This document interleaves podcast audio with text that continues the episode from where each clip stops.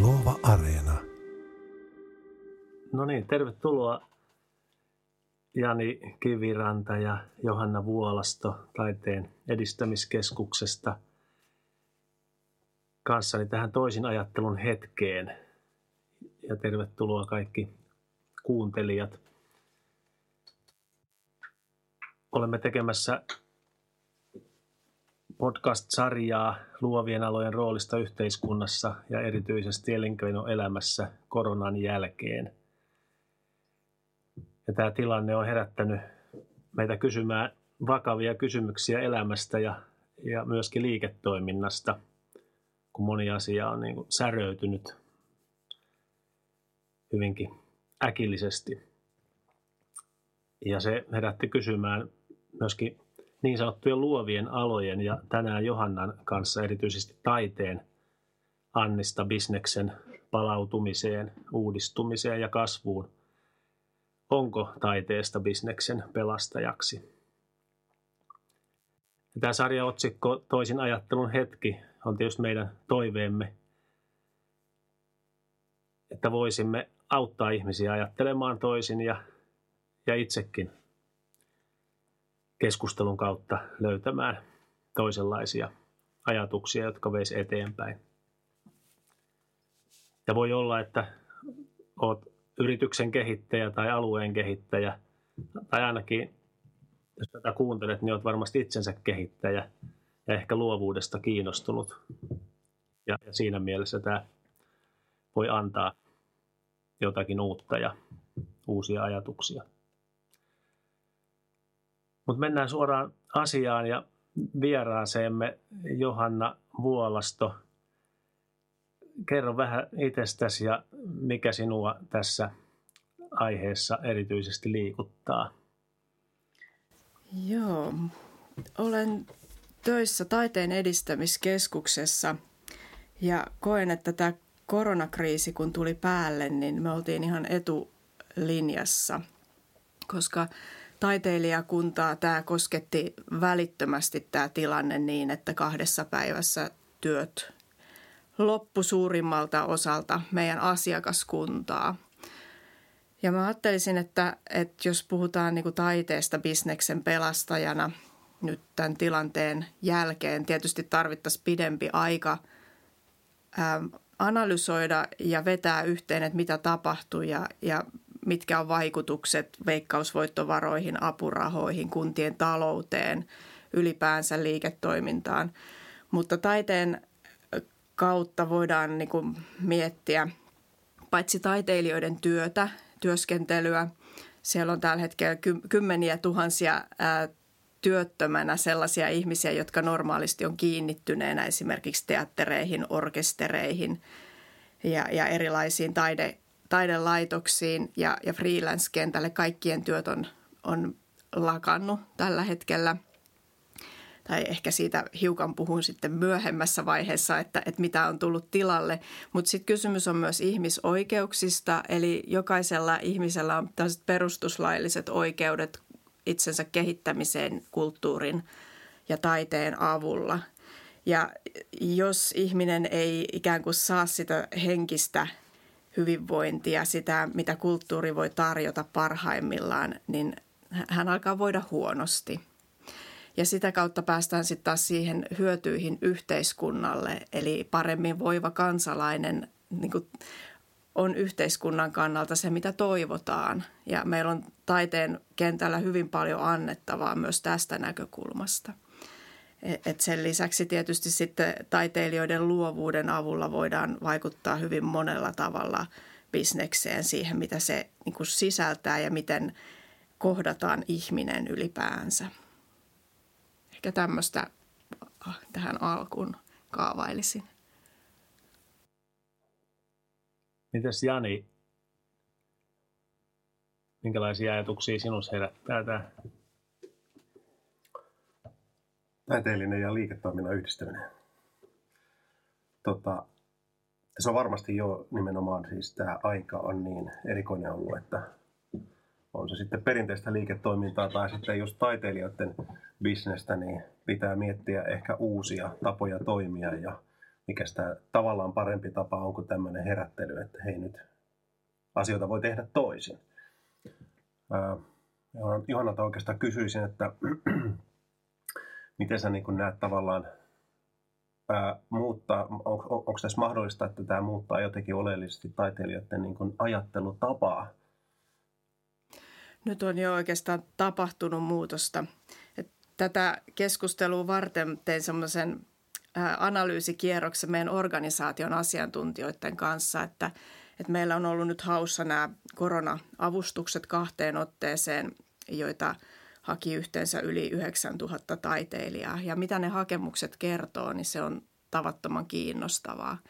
Eli sieltä paljastui tietysti sitä, että, että taiteilijat, niin kuin, tai sanotaan, että osa taiteilijoista on niin kuin jatkuvasti hyvinkin köyhiä. Että heille se tulon menetys on aika pienimuotoista. Silti se juusto pitää saada leivän päälle. No sitten toisilla taas niin on kysymys esimerkiksi muusikoilla näillä niin kuin isommilla kiertueen muusikoilla voi olla 100 000 yhtäkkiä niin kuin lähtenyt pois. No mitä se näkyy sitten niissä, niissä hakemuksissa, niin ää, tietysti sit se alkaa näkyä niin, että, että mitä voitaisiin mitä voitaisiin kehittää tilalle, että jos tämmöinen tilanne jatkuu pitkään tai jos tämä toistuu, niin, niin millaisia ansaintamahdollisuuksia olisi esimerkiksi verkkopohjaisissa ratkaisuissa? Miten taide voisi palvella verkossa. Ja sitten samalla ollaan siinä tilanteessa, että, että tullaankin huomioineeksi myös ne ryhmät, jotka ei normaalisti pääse omiin jaloin kulttuuri- ja taiteen pariin.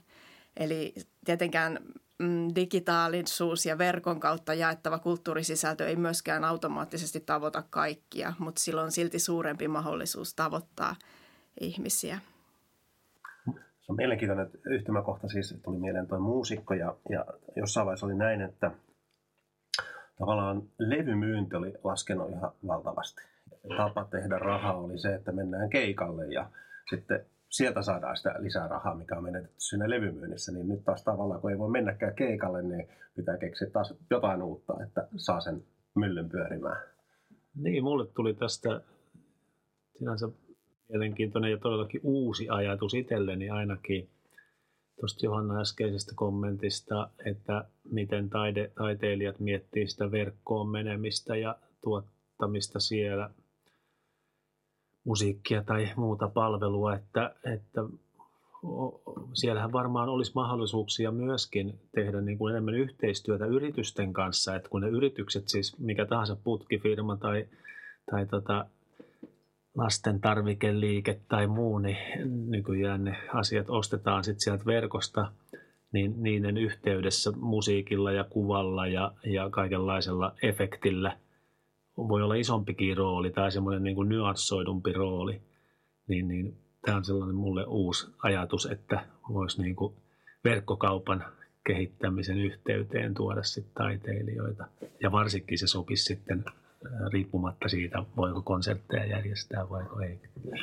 Tuo on sillä hyvä ajatus, koska taiteilijakunta on aika korkeasti koulutettua, että, että heillä on kapasiteetti ää, erittäin luovalla tavalla seuloa valtava määrä asioita, mitä meidän ajassa liikkuu. Oli se sitten vaikka mainitsemasi putkifirman ideologia tai tavoitteet tai, tai jotain siihen liittyvää, niin he on todella heillä on kapasiteetti siihen toisin ajatteluun ja liittyen tai riippuen siitä taiteilijan koulutuksesta tietysti sanotaan vaikka tanssijan koulutuksessa, niin kun ajatellaan jotain tanssia, niin mietitään sitä, että miten hyvin he kantaa kehonsa, miten vakuuttavia he on siinä olemisessaan ja, ja tekemisessään. Tai sitten näyttelijän koulutuksen saaneiden sosiaaliset vuorovaikutustaidot, kuvataiteilijoilla sitten se kapasiteetti löytää asioita visuaaliseen muotoon siitä, mikä nyt just ajassa liikkuu.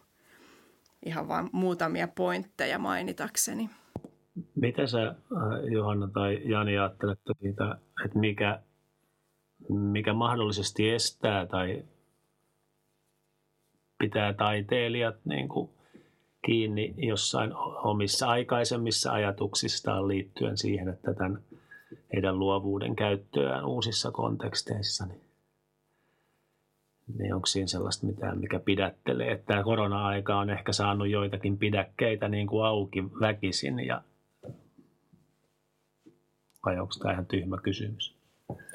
Niin itselle tulee mieleen se, että tietysti jos pompataan yhdistämään jotain tapaa tehdä, tuottaa asiaa, mitä ole aikaisemmin tehnyt, esimerkiksi kun viedään verkkoa, niin sehän edellyttää jonkinmoisia taitoja taas sitten sieltä ehkä tekniikan puolelta ja näin poispäin. Et, et, tota, se ehkä voi olla semmoinen, että jos, jos on kammoksuu tekniikkaa ja nyt pitäisikin ottaa se haltuun, niin aiheuttaa vähän semmoista harmaita hiuksia.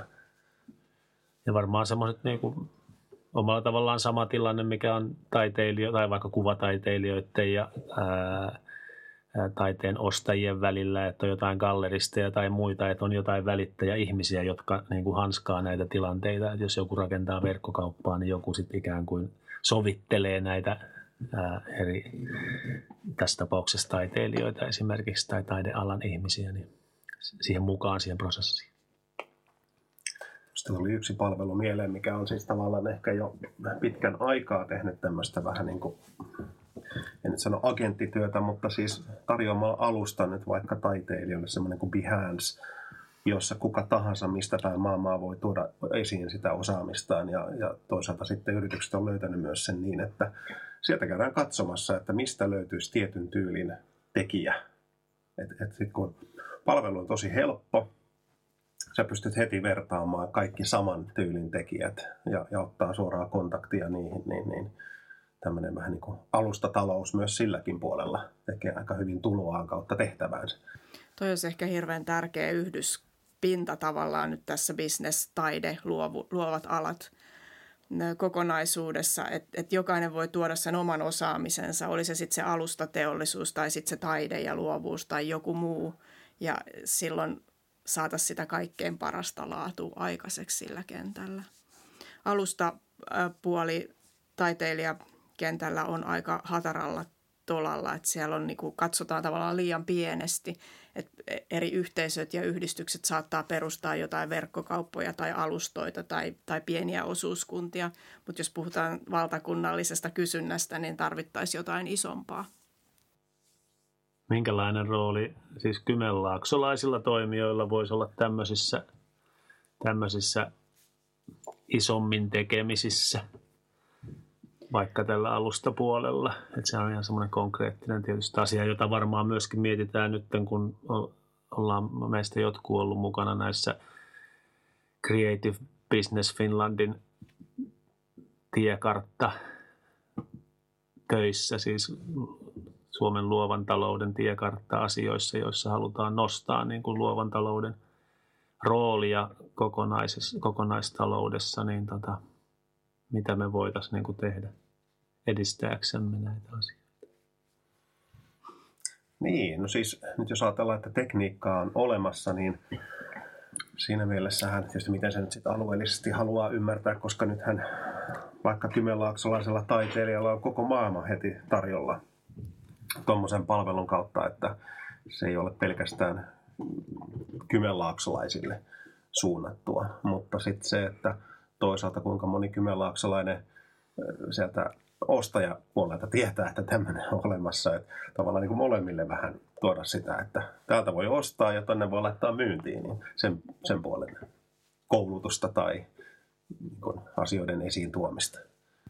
Sitten mä mietin, että Kymenlaaksossa on aika pitkä kokemus nyt digitaalisista alustoista ja ylipäänsä digitalisaatiosta ja, ja niin kuin koulutuksessa ja yrityspuolella. Että täällä on niin kuin ollut paljon hankkeita ja paljon toimintaa.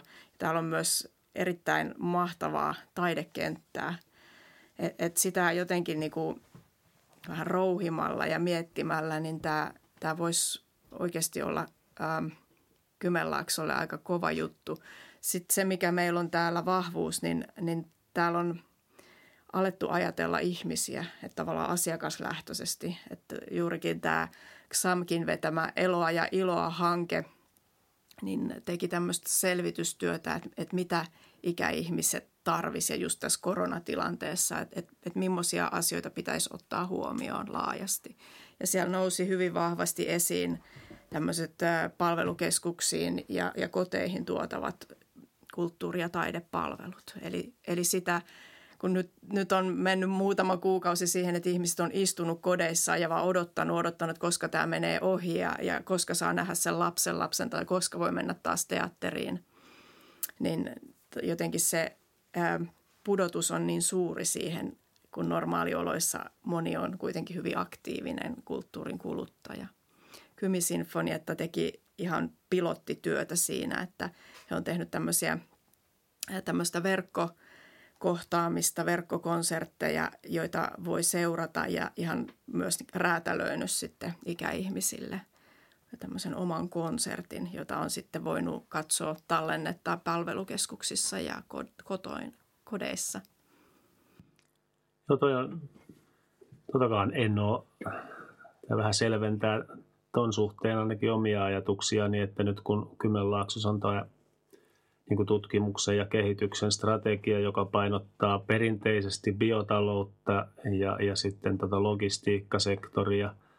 Ja sitten se kolmas on ollut siellä tämä digitaalisuus, niin siellähän se on ollut aika teknologia painotteista, mikä on tietysti sillä ihan hyvä ja perusteltua, että jotain sellaista perustaa tarvii olla ja sen myötä esimerkiksi Google ja tämmöiset asiat on tulleet tänne maakuntaan ja joita ilman muuta pitäisi enemmänkin hyödyntää, mutta varmaan nyt niin kuin tulevaisuudessa niin kuin luovien alojen ja taiteen taide voisi olla enemmän mukana siinä digitaalisuuden alueen kehittämisessä ja, ja sillä tavalla niin kuin rakentaa tälle vahvuudelle, mitä täällä, täällä on. Ja, ja siitä voisi tulla sitten jotain uutta. Että tämmöinen tämmöinen ihan todellakin. Ja vaikka niin kuin, että meillä olisi niin kuin maan, ainakin maan parhaat niin kuin tämän tyyppiset palvelut, mistä sä kuvasit, että, että sinfonietat ja kamariorkesterit ja muut pystyisi niin kuin käyttämään vaikka tämmöisiä studioita, joissa me tänään ollaan niin kuin hirveän jouhevasti ja nopealla syklillä ja, ja sitten siitä voisi olla iloa sitten varsinkin korona-aikana, mutta sitten myöskin näiden live-tapahtumien oheen ja niihin ainakin maailmalla on paljon sitä, että on live-tapahtumat, mutta sitten niitä pystytään niin kuin eri kanaviin sitten vielä jakamaan, mikä esimerkiksi teatterialalla on, niin kuin mistä itse tunnen enemmän, niin, niin ollut kauhean jotenkin aika hidasta kuitenkin se kehitys siinä, että – että on se perinteinen formaatti, se live-tapahtuma, se teatteriesitys ja, ja sitten sitähän ei, ja lukee moneen kertaan, että ei saa taltioida ja ei saa tehdä sitä ja ei saa tätä, eli siinä on kauheasti tällaisia kieltoja, niin mitä jos se todellakin niin kuin vapautuu, totta kai siinä on paljon tekijänoikeusasioita, mutta Suomessa on joitakin yrityksiä, yksi startuppikin oli, joka tuolla Porin Nakkilan seudulla niin rakensi tämmöisiä studioita, missä oltaisiin tehty, tai en mä tiedä mikä sen tilanne tällä hetkellä on, mutta että fasiliteetit siihen, että teatteriproduktioita suomalaisia pistettäisiin purkkiin niin kuin laadukkaasti ja sitten niitä jaeltaisiin, mutta se on vielä selvästi vaiheessa. Tuo on ihan mahtava ajatus, koska silloin voitaisiin osallistaa ne, jotka ei tosiaan omiin jaloin pääse. Että se kotihoidon piirissä tai, tai palvelukeskuksissa oleva tai muuten estynyt saapumaan, niin voisi nähdä. Sodankylän äh, leffafestivaalithan nyt, jotka on käynnissä, käynnissä tässä parhaillaan, niin se, siellä on nyt sitten myyty tosiaan lippuja näihin elokuvanäytöksiin, että voi netin kautta ostaa lipun ja katsoa tietyn näytöksen ja sitten osallistuu keskusteluihin, kuulla vanhoja loistavia haastatteluja. Ja tämä, niin kuin mä veikkaan, että tämä konsepti nyt, kun tämä on lähtenyt näin hyvin toimimaan, niin tämä tulee – lisäämään sitä porukkaa, joka sitten sinne keskiyön festareihin jatkossa tulevina vuosina menee, mutta tuskin he lopettaa sitten tätä tämmöistä striimaamis mahdollisuutta, pääsylippuja verkossa, koska sitten se on niin kuin maailmanlaajuisesti kaikki pääsee osallistumaan.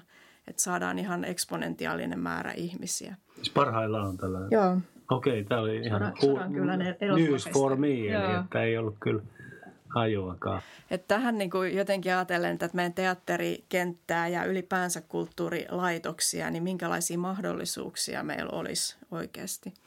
Mutta pakko sanoa näistä kulttuurin ja kaupallisuuden suhteesta, kun on nyt seurannut tätä Helsingin Sanomissa on tämä korona-ajankohtaiset diagrammit jatkuvasti ja erityisesti siellä mua puhuttelee tämä korttimaksujen voly- volyymin muutostaulukko – ja siellä, jos mä katon viikon 20 muutosta verrattuna vuoden takaiseen, se on Nordean tuottamaa dataa, niin suurin muutos ja, ja koko ajan se suurin muutos on ollut se kulttuuri. Eli se on ollut siinä miinus 95 prosenttia, miinus 90 prosenttia, jonka tämä kotitalouksien volyymin muutos on ollut. Eli siellä pääsyliput yli, ylipäänsä niin kuin kaikkeen kulttuuri- ja taide, taiteen äärelle. Mutta mikä on mielenkiintoista, niin seuraavana tulee hotellit ja taksit miinus 70 prosenttia, ravintolat miinus 65 prosenttia, julkinen liikenne miinus 65 prosenttia.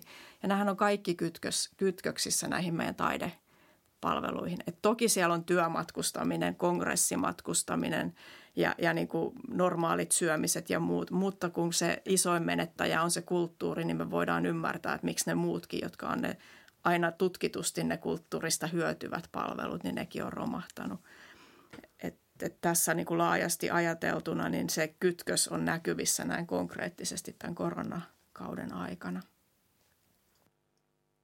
Joo, mä tota, mun tekee mieli, mieli ehkä sillä heittää vähän toinen vaihde, e, eli että mä olen miettinyt aika paljon sitä, että vaikka että noin paljon lähtee, niin kuin tuossa noin numerotkin puhuu, ja, ja, ja siinä mielessä – että se, tai se ristiriita, mikä mulla on, että, että toisaalta huomataan, että taide ja kulttuuri on niin kuin tärkeää, siis tässä ajassa, kun se on poissa jotenkin. Mm.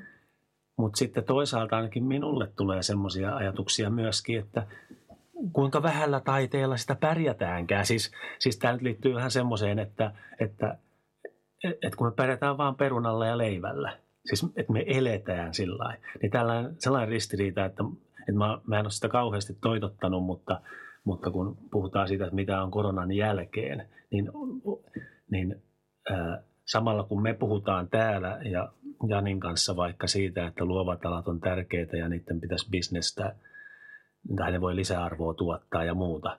Mutta entä jos tulevaisuudessa meille riittääkin semmoinen lisäarvoinen juttu, Eli semmoinen hyvin basic, eli ostetaan Hongkongista tai tota, Tokmannilta se niin kuin yksinkertaisin grilli, eikä sitä niin kuin kaikkein fansin grilliä. Niin, et, mitä tästä ajattelette? No itse tulee siis mieleen se, että aina löytyy kyllä jostain se kohderyhmä, joka kuluttaa sit sitä niin sanottua high-endiäkin, mutta että sitten, että, että miten se nyt sitten löytyy ja, ja miten pystyy sitten tekemään ehkä sellaisen uuden kokemuksen, että se alkaa houkuttelemaan myös se high-endi. Otetaan tällainen esimerkki, että jos, jos me pystyttäisiin joskus vaikka joku teatterikokemus viemään sinne verkkoon virtuaalisesti niin, että meillä on ihan uuden tyyppinen, ei enää vaan istuta ikään kuin virtuaalipenkissä ja katsotaan eteenpäin, vaan ollaan osa sitä ää, ikään kuin näytelmää ja sä voit katsoa sitä ihan mistä tahansa kulmasta, eli jotain tämmöistä ihan uutta, niin, niin jos se vaikka sitten alussa maksaa vähän enempi, mutta jos se on elämyksenä niin paljon parempi, niin varmasti löytyy niitä, jotka on valmiita maksamaan siitä, että saa sen elämyksen pikkusen parempana? Mä oon huomannut nyt, just kun näitä omia haastatteluja on tehnyt, niin semmoisen jännän piirteen, että, että esimerkiksi korualasta, kun puhutaan niin kuin nyt osana tätä koko isoa kokonaisuutta, niin siellä onkin käynyt niin, että, että ne yksilölliset lahjat, se tarve siihen johonkin suomalaiseen käsin tehtyyn taiteilijan työhön, niin kuin tämmöiset eettiset valinnat, niin ne on alkanut korostua – Eli tavallaan toi, mitä Ari sanoit siitä, että mennään honkkariin ja se halvin riittää, niin sen vastapainona onkin sitten ne eettiset valinnat ja se, että mihin mä tarvin tätä kaikkea näin paljon. Että ostasinko kuitenkin jotain, jolloin samalla se ää, niin kuin eettinen puoli, arvovalinta, se työllistää. Nämä mun, mun vähäiset eurot voi hyödyttää tätä meidän maata ja, ja ehkä myös tätä taiteilijakuntaa. Koska sitten taas, jos puhutaan taiteilijakunnasta isosti, niin voidaan puhua tuotantoketjuista. Ja tämä tuli meille nyt tässä taikessa näkyviin tämän, tämän apuraha, korona-apurahan jakamisen myötä, että jos niin kuin yksi Antti Tuiskun keikka peruuntuu, saati koko sarja, niin millainen se tuotantoketju siellä on taustalla, kuin monta sataa ihmistä eri alan ammattilaista jää välittömästi työttömäksi.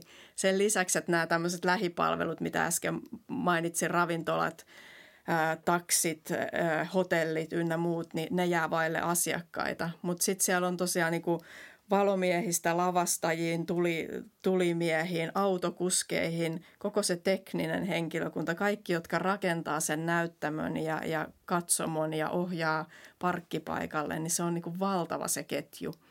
Eli jos me lähdetään siihen, että ajatuksena, että, että taide on joku lisä, niin mietitään, miten monet sadat tuhannet ihmiset jää vaille töitä.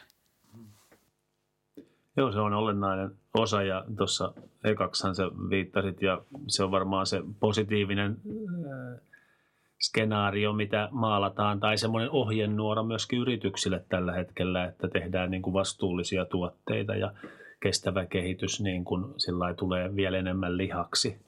Ja, ja yritysten pitäisi ottaa se tuotteidensa ja palveluidensa, palveluidensa niin kuin, ää, suunnittelussa ja tarjoamisessa sitten niin kuin vakavasti. Ja, ja sen tämä korona-aika, niin kuin, jos ajatellaan, tai ehkä positiivisesti, niin voisi tehdä. Ja siihen kaikki tietysti hiilineutraali Kymenlaakso tai, tai jotain muuta hienoja tavoitteita kun on, niin, niin, niin tähtää. Ja, ja saa nähdä, miten niin kuin, sitten yrityksetkin ottaa sitä koppia. Ehkä sen, sen digitaalisuuden ohella, missä niin kuin luovat alat voisi täällä alueellakin olla niin kuin vahvemmin mukana siinä kehityksessä, niin toinen on ehkä tämä, niin kuin tämä hiilineutraalius tai kestävä kehitys ja, ja siellä löytää niin kuin luovuuden kautta sitä tapaa kuluttaa viisaammin ja, ja näin poispäin.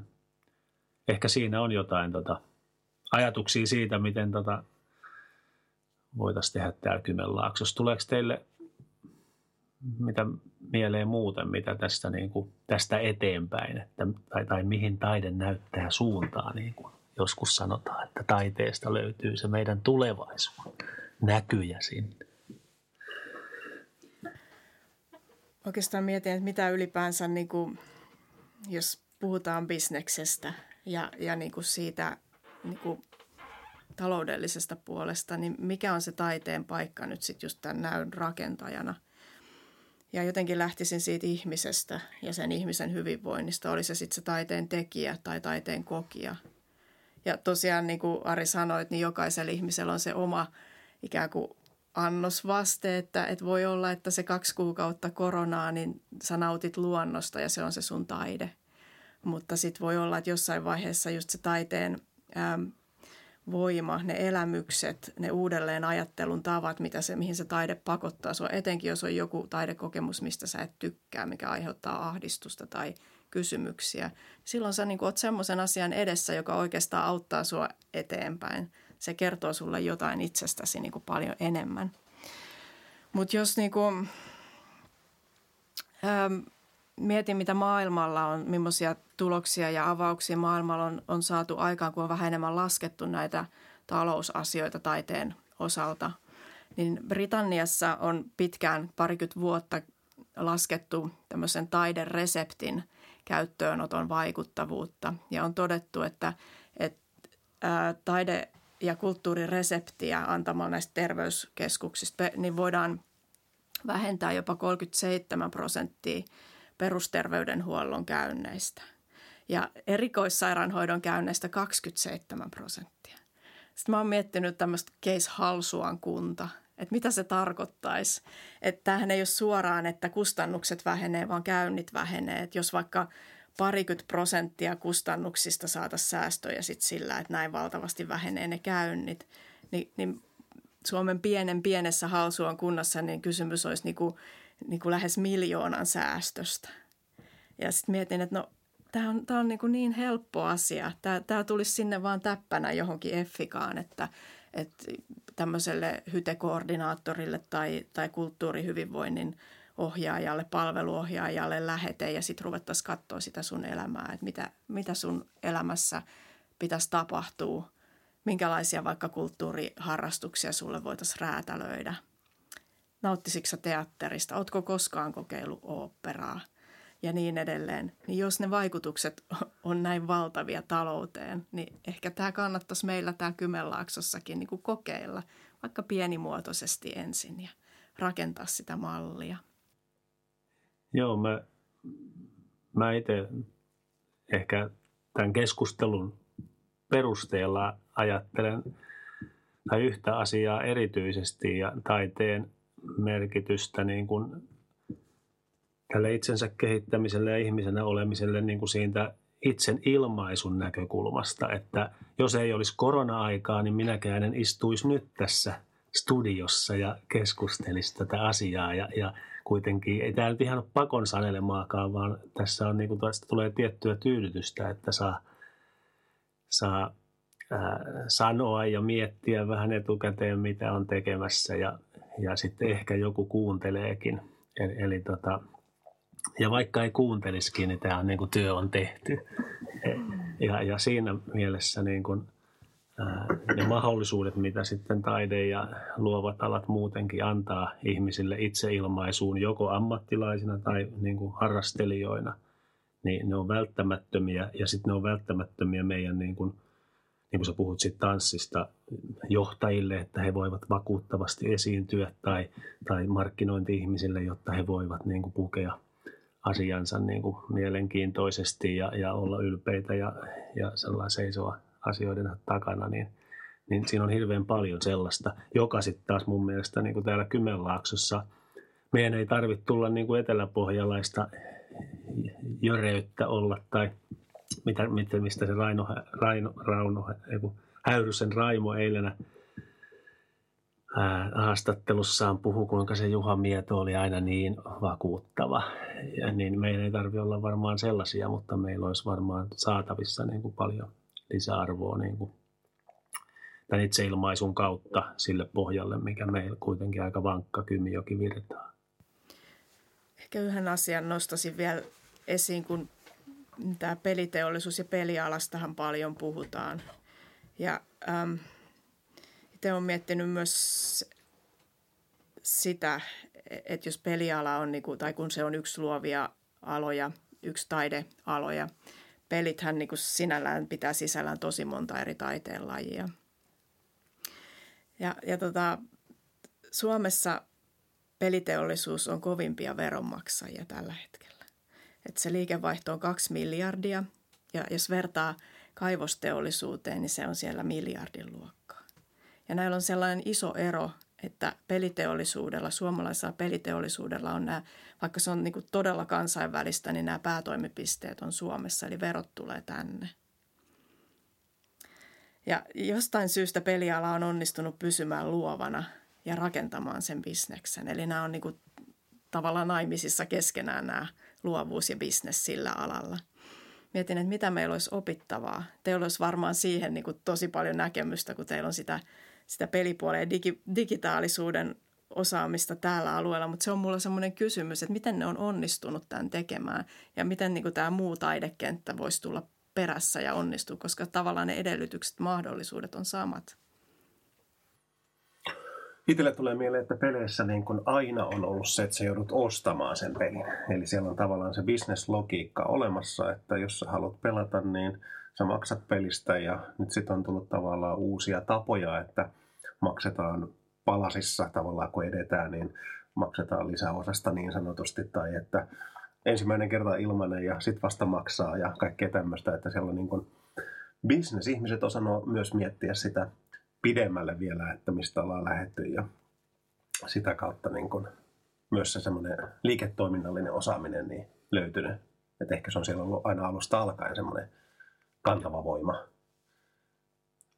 Niin, mä mietin tota, no taas yllättäen teatterin kautta, mutta et se missä, no mä harvoin vähän katson mitään sarjoja, mulla ei ole mitään Netflixiä eikä tämmöistä, mutta nyt mä katoin, ää, no tällä viikolla Hillary Clintonin puolet yhdestä jaksosta ja sitten tota, oli joku toinen, se Das U-Boot tai joku tämmöinen, Das Boot semmoinen sarja, niin, niin no nehän on niin kuin sillä lailla, nämä sarjatkin on niin kuin pelillisiä, että sä koukutut johonkin. Ja, ja nyt jos mä ajattelen näitä live-juttuja, mitä meillä on nämä teatterit ja konsertit ja muuta, että totta kai sielläkin tehdään kaikilla jonkunlaisia trilogioita tai sarjoja saatetaan tehdä. Ja itse asiassa nehän on meidän teatteriesityksistäkin usein menestyvimpiä, että Klemolan trilogia, josta tulikin niin kuin neljäosainen ja muuta, että sitten ne vetää niin kuin salit täyteen, niin, niin siinä on kyllä minusta jotain sellaista, joka varmaan, että oli ne sitten liveä tai, tai striimattua, niin sun pitäisi päästä niin kuin koukuttamaan jotenkin sillä koko sillä ketjulla, jolloin se olisi niin kuin tietysti pysyvämpääkin. Se.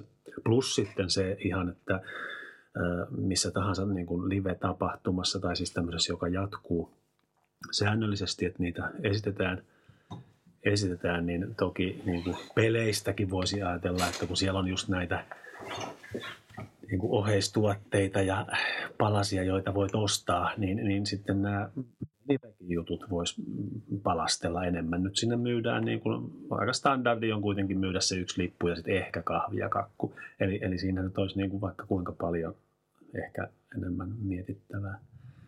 mietittävää että tota, mutta peli, peliala peliala tota, täällä meillä ja, ja XAMKissakin, niin, niin siinähän äh, on ollut semmoinen kymmenen tai ehkä kuuden, kahdeksan vuoden jonkunlainen suvantovaihe. Siinä oli sellaista kiihdytystä ja, ja, ja sitten oli tiettyä kaupallista äh, vetovoimaa ja menestystä jossain vaiheessa, mutta nyt on viisi vuotta mennyt vähän rauhallisemmin, mutta nyt viimeisen vuoden aikana ja nyt seuraavan viiden vuoden näkymähän on se, että, että otetaan niin uutta lähtöä, jossa integroidaan näitä täällä meidän alueella Kotkan ja Kouvolan ja Mikkelin niin kuin sekä tekni, teknologia että näitä ää, pelisuunnittelun että niin kuin taidepuolen ää, tekijöitä ja muotoilun tekijöitä niin kuin yhteen.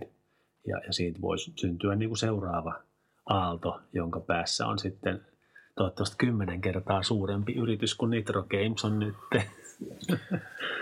Semmoinen tuli tuossa kanssa mieleen, että tavallaan mitä, mitä siellä on ehkä tehty toisin tai onko se sitten johtuvaa niin kuin, jakelutavasta, mutta siis monistettavuus on ihan mielettömän hyvä ja se skaalautuvuus pelipuolella. että kun sulla on meillä kaikilla on jotkut älyvempeleet, johon sä saat sen hetkessä sen pelin. Ei se vaadi sulta sitä, että mennään vaikka sinne teatteriin tai ostetaan lippuja siinä ja sitten vasta otellaan, että milloin sinne pääsee ja näin, että tavallaan se jakelukin on muuttunut pelipuolella ihan huikeasti, joka mahdollistaa sen tosi nopeasti, että saat pelin markkinoille ja pääset jo testaamaan, että vetääkö tämä vai eikö tämä vedä. Ja sitten toinen, toinen, missä meillä riippuen sitten rahoituksenkin kohdentamisesta ja, ja, ja osaammeko me täällä kulmakunnalla sitten hakeakin kansainvälisiäkin rahoituksia, niin tällä hyötypelipuolella ja ylipäätänsä niin kuin liittyen sosiaali- ja terveyssektoriinkin ja, ja taidealoihin, niin jossa ei ole niin kuin välitöntä, tai että sillä on muita niin kuin tavoitteita kuin se ää, sillä suoraan kaupallinen menestys. Esimerkiksi tavoitteena vaikka se tota, taidereseptin lanseeraus tai käyttö tai muu ja sen pelillistäminen, niin, niin, niin tota, sillä puolella olisi paljon tekemistä. Ja mitä mekin ollaan nyt tuossa katsottu ja mitä jotkut asiantuntijat Suomessakin sanonut, niin siellä ei oikeastaan ole semmoisia, jotka keskittyy niin siihen ja tutkimukseen ja kehitykseen, että, että, että siinä on vielä varmaan se on siitäkin kiinni, että just nämä ikään kuin muut kuin pelialan kaupalliset toimijat ää, niin kuin oppis siitä alasta sen verran, että ne oppis, niin kuin, että miten sitä voi hyödyntää. Ja että julkinen sektori tai terveysala, niin, niin se ottaa jotakin askelia, mutta miten se mitä oppisi hyödyntämään. Ja siitähän me ollaan niin kuin se on jo toinen puoli, että jos et sä tiedä oikein, mitä sieltä on saatavissa, niin sit sä et voi oikein tehdä mitään. Ja siitä me ollaan tässä tästä alueen luovien alojen selvityksissäkin se huomattu. Me on tavallaan puhuttu siitä, että mitä lisäarvoa se taide ja luovat alat toisi bisnekselle. Mutta oikeastaan tekisi vielä vielä nostaa keskusteluun se, kun sanoit, on sosiaali- ja terveysalan – ja, ja niiden jatkuvan, niin kuin nyt tämä tilanne, kun nämä kustannukset vaan kasvaa ja kasvaa. Ja sitten kun se on se noin 10 prosenttia ihmisistä, kun käyttää sen 80 prosenttia niistä kustannuksista, niin mä tosi paljon mietin sitä, taas palaan siihen asiakas- ja ihmislähtöisyyteen, että, että siellä se on se yksilö, joka kuluttaa tämän niin kuin suurimman osan ja ne muutamat yksilöt. Ja sitten palaan tähän, että mitä me voitaisiin tehdä taiteen avulla. Ja edelleen se kulttuurireseptiasia, mutta vielä keissinä tämä, tämä, mitä usein tykkään käyttää, kun näitä, näitä tapahtuu paljon, että kun muusikot jalkautuu vaikka sinne palvelukoteihin ja on näitä ää, tapauksia, kun jo täysin puhumaton vanhus alkaakin laulaa, kun se muusikko on vierailu.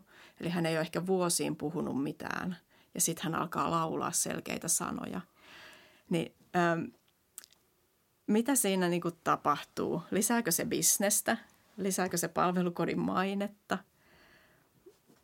Ja niin kuin, minkälaisia asioita tapahtuu? Se ei välttämättä nyt vaikuttanut niihin soten kustannuksiin samalla lailla kuin se reseptin antaminen siinä vaiheessa, kun se toimii vielä ennaltaehkäisevänä tai kuntouttavana palveluna se taide, taiteeseen osallistuminen.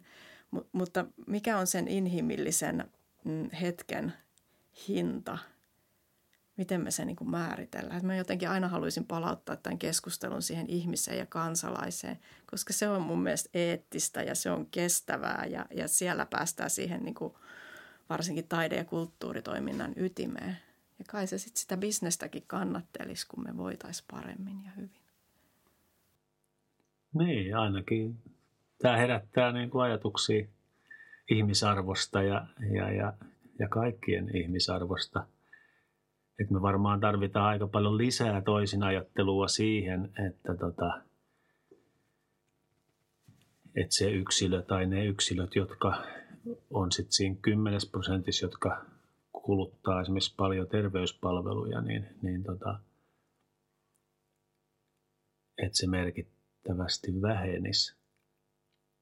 Eli mua ihan pelottaa, kuinka suuri haaste se on siis, että se on, tietysti se vähän liittyy tähän yhteiskunnan kahtia jakautumiseen, tai se, kun se ei olisi keskeltä kahtia, vaan sieltä toiselta laidalta, ja, ja meidän on yhä niin kuin vaikeampi ikään kuin saada mukaan niitä, mutta, mutta voisi ehkä ajatella, että omalta osaltaan tämä korona-aika tai digitalisaatiokin on saanut ainakin jonkun verran tulee sellaisia, että ihmiset pystyy toteuttamaan itseään itsekseen sen netin äärellä ja, ja, ja sillä lailla tarvitsematta pelätä sitä sosiaalista tilannetta niin paljon. Ja se on näkynyt meidän vaikka työyhteisön palavereissakin tuossa juuri eilen taisi tulla semmoista kommenttia, että täällä tulee paljon niin kuin rohkeammin avauduttua sanomaan itsestään, kun puhuttiin tämmöisiä. E- eli, ja, ja siinä oli kyse just samasta asiasta, että miten me tultaisiin niin enemmän ää, näkyviksi kokonaisina, kokonaisina meidän niin kuin työyhteisössä tässä tapauksessa ihan vahingossa. Mutta tota, joo,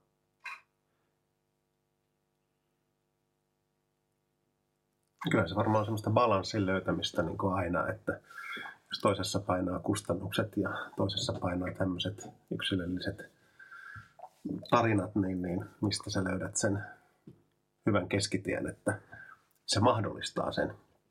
Et, et onko sitten tavallaan niin kuin, jos ajatellaan, että äh, on ollut tämmöistä, että sä lahjoitat rahaa niin sanotusti hyvän tekeväisyyteen, että sieltä äärilaidalta löytyy sitä rahaa, niin, niin mitä pystytään me tekemään sen ikään kuin jakaminen heille mahdollisimman helpoksi, että tee elämyksiä ja auta ihmistä tyyppisesti. Että rahaa sen ja sieltä lähetetään muusikko paikalle ja siellä on koko tämmöinen hoitokoti innoissaan, että en tiedä. Niin, siis tämä tuosta tulee se mieleen, joka liittyy tähän ongelmaan, että miten meidän ihmiset, jotka vaikka nyt ei jotenkin ole löytänyt tai löydä niin kuin otetta elämäänsä ja, ja eivät koe itseään ehkä niin arvokkaaksi, että puolehtisin itsestäni, niin, niin tuota, jos ajattelen tätä hyvän tekeväisyysrahoja tai no vaikka tätä hyvän tekeväisyysrahoja, niin tietysti siinäkin se se toisin ajattelu, mikä nyt, mitä itse siinä mietin, on se, että, että annetaanko me jotain toisille tai tehdäänkö me jotain toisille, jolla me niin kuin pönkitetään vaan sitä heidän asemaansa, niin kuin puhutaan vaikka syrjäytyneistä, niin jos se sana syrjäytyneet, se on ihan kammottava. Eli, eli tota, niin, niin, niin voisiko tämä taide, taide, taide olla sillä lailla tärkeä tässä, tässä tota hyvän tekeväisyysbisneksessä, että, että pitäisi löytää siihen hyvän tekeväisyyden tekemiseen semmoisia tapoja, jotka auttavat ihmisiä niin kuin ilmaisemaan itseään. Niin, niin se voisi olla semmoinen, että ei oikeastaan tehdä niin kuin mitään, mutta että onnetaan nyt vaikka se platformi, tietysti netti tarjoaa jotain mahdollisuuksia, mutta sitten jotain ehkä osaamista ja tukea siihen ja, ja niin kuin esiintyä omalla tavallaan. En, en sano, että onko se iso vai pieni yleisö, mutta siis ja, ja sitä kautta näin, niin kuin ainakin teoriassa niin kuin voisin kuvitella, että kun ihmisen pääsee niillä hyvin moninaisilla tavoilla, mitä ihmisillä on, niin kertomaan jotakin, niin se, se voimaannuttaa sitten. Ja jotenkin näkisin, että, että tässä on kysymys myös siitä, että, että panostetaanko isosti ja just taas verrataan tähän peliteollisuuden niin kuin liikevaihtoon, että lähdetäänkö hakemaan sitä. Se oli tosi, tosi hyvin sanoit Jani siitä, että mikä on se peliteollisuuden se juttu, että ne osaa rakentaa sen ansaintalogiikan. Että siinä olisi tosi paljon nyt niin kuin taiteilijakentälle laajemminkin opittavaa, että, että ruvettaisiin miettimään. Ja tämä murros on nyt käynnissä tämän koronankin takia.